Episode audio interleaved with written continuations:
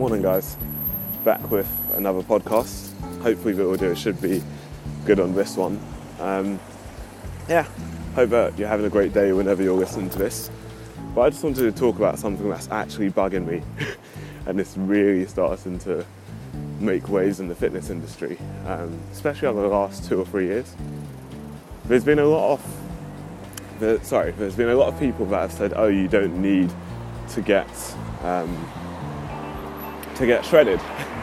I, we, myself and Vic, Vic Coffin, we spoke about this on the last pod, and there's a lot of people saying, "Oh, you know, personal training is just about being happy with your body." Yes, I agree, but at the end of the day, you still want a result from your training, whether that's improved body confidence making you feel like you're a million bucks, which you are.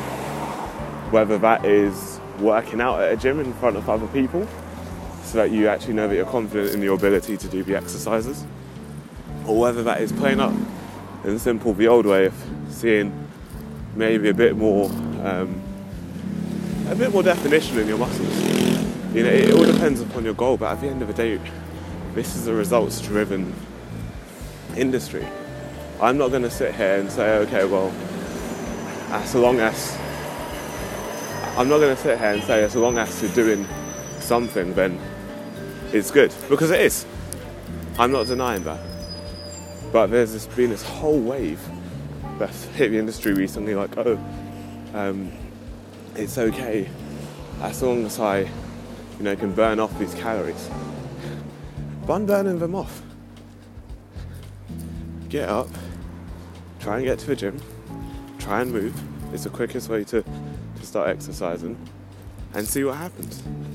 There's, there's too many people focused on what exercises they do that get results. You will get results regardless.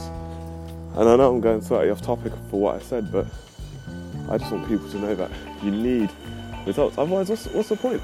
The same way you go to work in order to achieve, to achieve a result is the same way, I think anyway, and I could be wrong and I might get some uh, some pushback on this.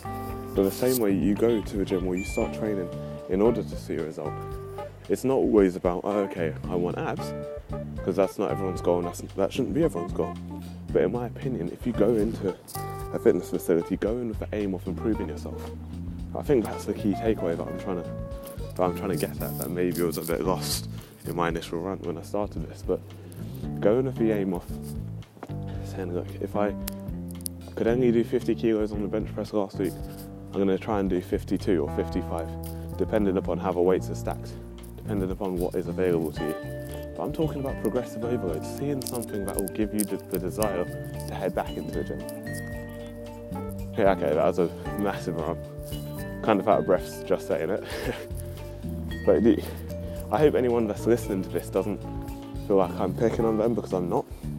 I just want everyone to improve including myself. There's been times when I've been in the gym and thought, "Bunny, I'm not doing anything. I refuse to, like, even as a personal trainer, there's been times when I've walked into the gym and thought, you know what, I'm not feeling it today. And that's perfectly fine.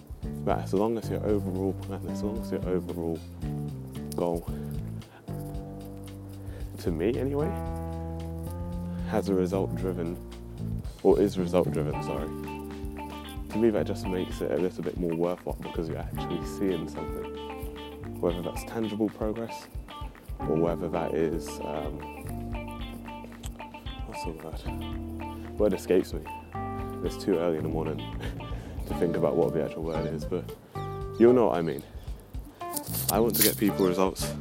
I do that with my clients. Vic does it with her clients. It's, whether it's doing 20 push-ups after you weren't able to do one, whether it's improving your your three mile or your five mile or your 10k time, heck, whether it's doing an adventure like Tough Mudder, which you've never done before, which was one of my bucket lists, like I put on Instagram. You've just got to try and put something out there, because for me, the mind, you know, the, the body can believe what the mind is. What is it? The mind The mind gives up before the body does. And so if you set your body a goal or challenge or task, as long as you're mentally prepared to go through that and to go through the progress for it, you can achieve it. And I think that's the main thing which I want to I want to get across to you today.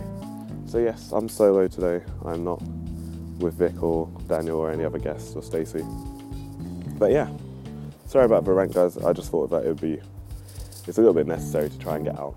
Um, Because I think that quite a few people, including myself, sometimes have a misconception that we just go to the gym.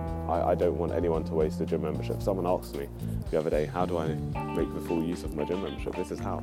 You go in, you speak to a professional, you try and get a plan of some kind, whether that's from them and that you're paying for in the form of a complete program, like a guided program, or whether that's something that you get online.